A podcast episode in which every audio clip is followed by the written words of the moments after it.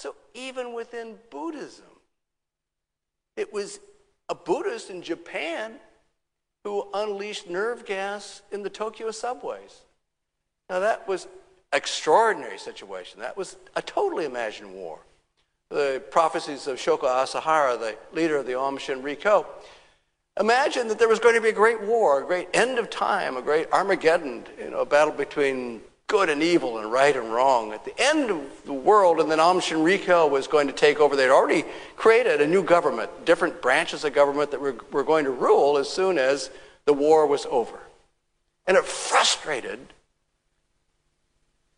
uh, the members of the movement, uh, Shoko Asahara, and the followers, just as it frustrated Mahmoud Abouhalima, who bombed the World Trade Center in 1993 that we didn't see it, that the world didn't see that the war, that the war was coming.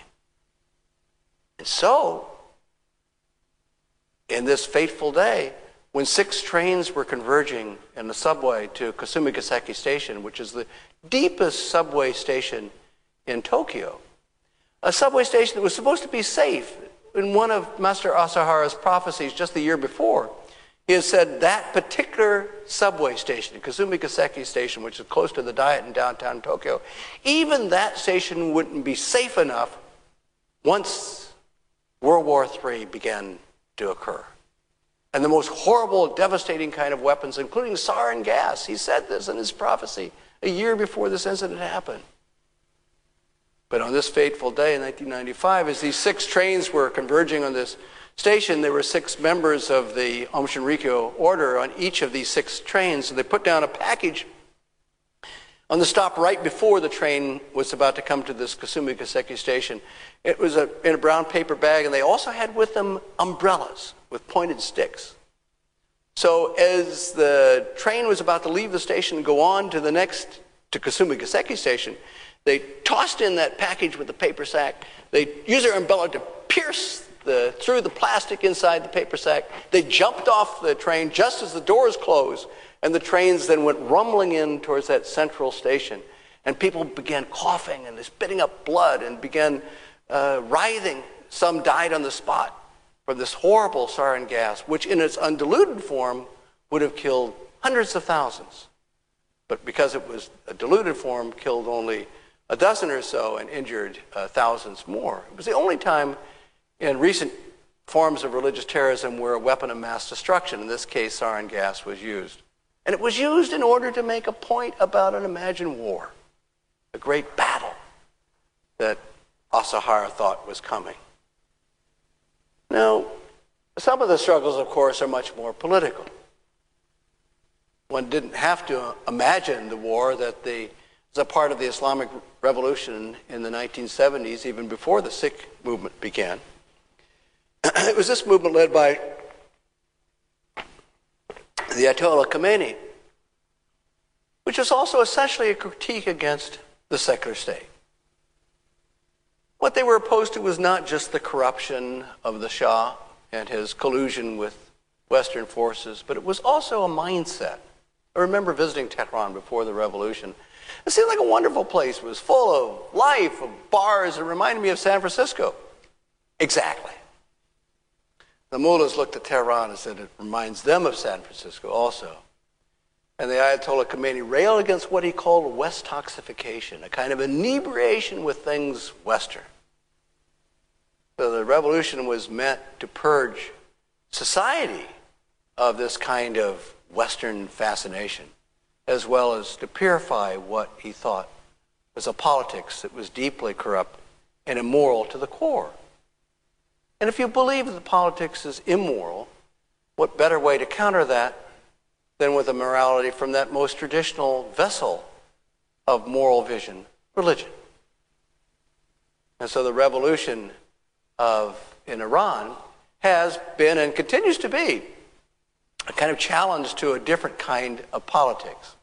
Contentious, of course, contentious with even in the movement, and there have been leading Islamic theologians such as Abdul Karim from the University of Tehran who criticize the mullahs for getting involved in politics and think that time has come for the clergy to get out of politics in Iran for the sake of religion it's muddling up the purity of the Islamic faith.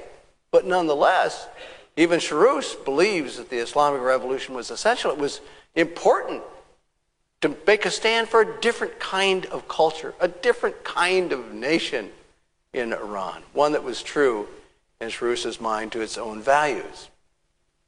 In Afghanistan, the war against the Soviet Union was, of course,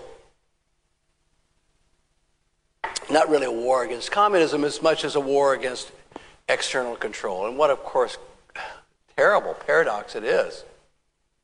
The United States, who at the time of the Mujahideen, uh, when they were fighting against the Soviet Union, were great supporters of the Mujahideen at that time. There's a, there's a picture, there's a moment in the uh, CNN uh, series on the Cold War with original footage from uh, the Afghan War.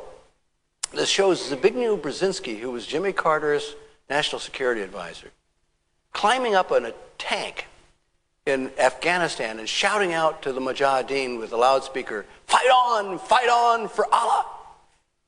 Can you imagine Condoleezza Rice? Can you imagine you know, uh, Hillary Clinton pleading with the Taliban to fight on, fight on for Allah? Well, of course not. But at that time, they were fighting against those godless commies. We were quite happy to see the Mujahideen fighting, not realizing, of course, they were just fighting against external alien forces, as they continue to do even so today, which is why the American presence in Afghanistan is ultimately an unwinnable kind of situation. And how the tragedy of American young people, and as I read in the newspaper this morning, also Australian young men perishing uh, in that situation is, a, is truly a tragedy and that at least uh, in my mind, until there's some sort of a negotiated settlement with those elements of the Taliban that can be negotiated with, because the Taliban is a complicated organization, if, if an organization at all. There are at least 27, 29 different groups of that can be called Taliban. Some are tribal leaders, led by tribal leaders, some by thugs, some by religious extremists, but there are some that you can deal with and negotiate with and that needs to be our strategy.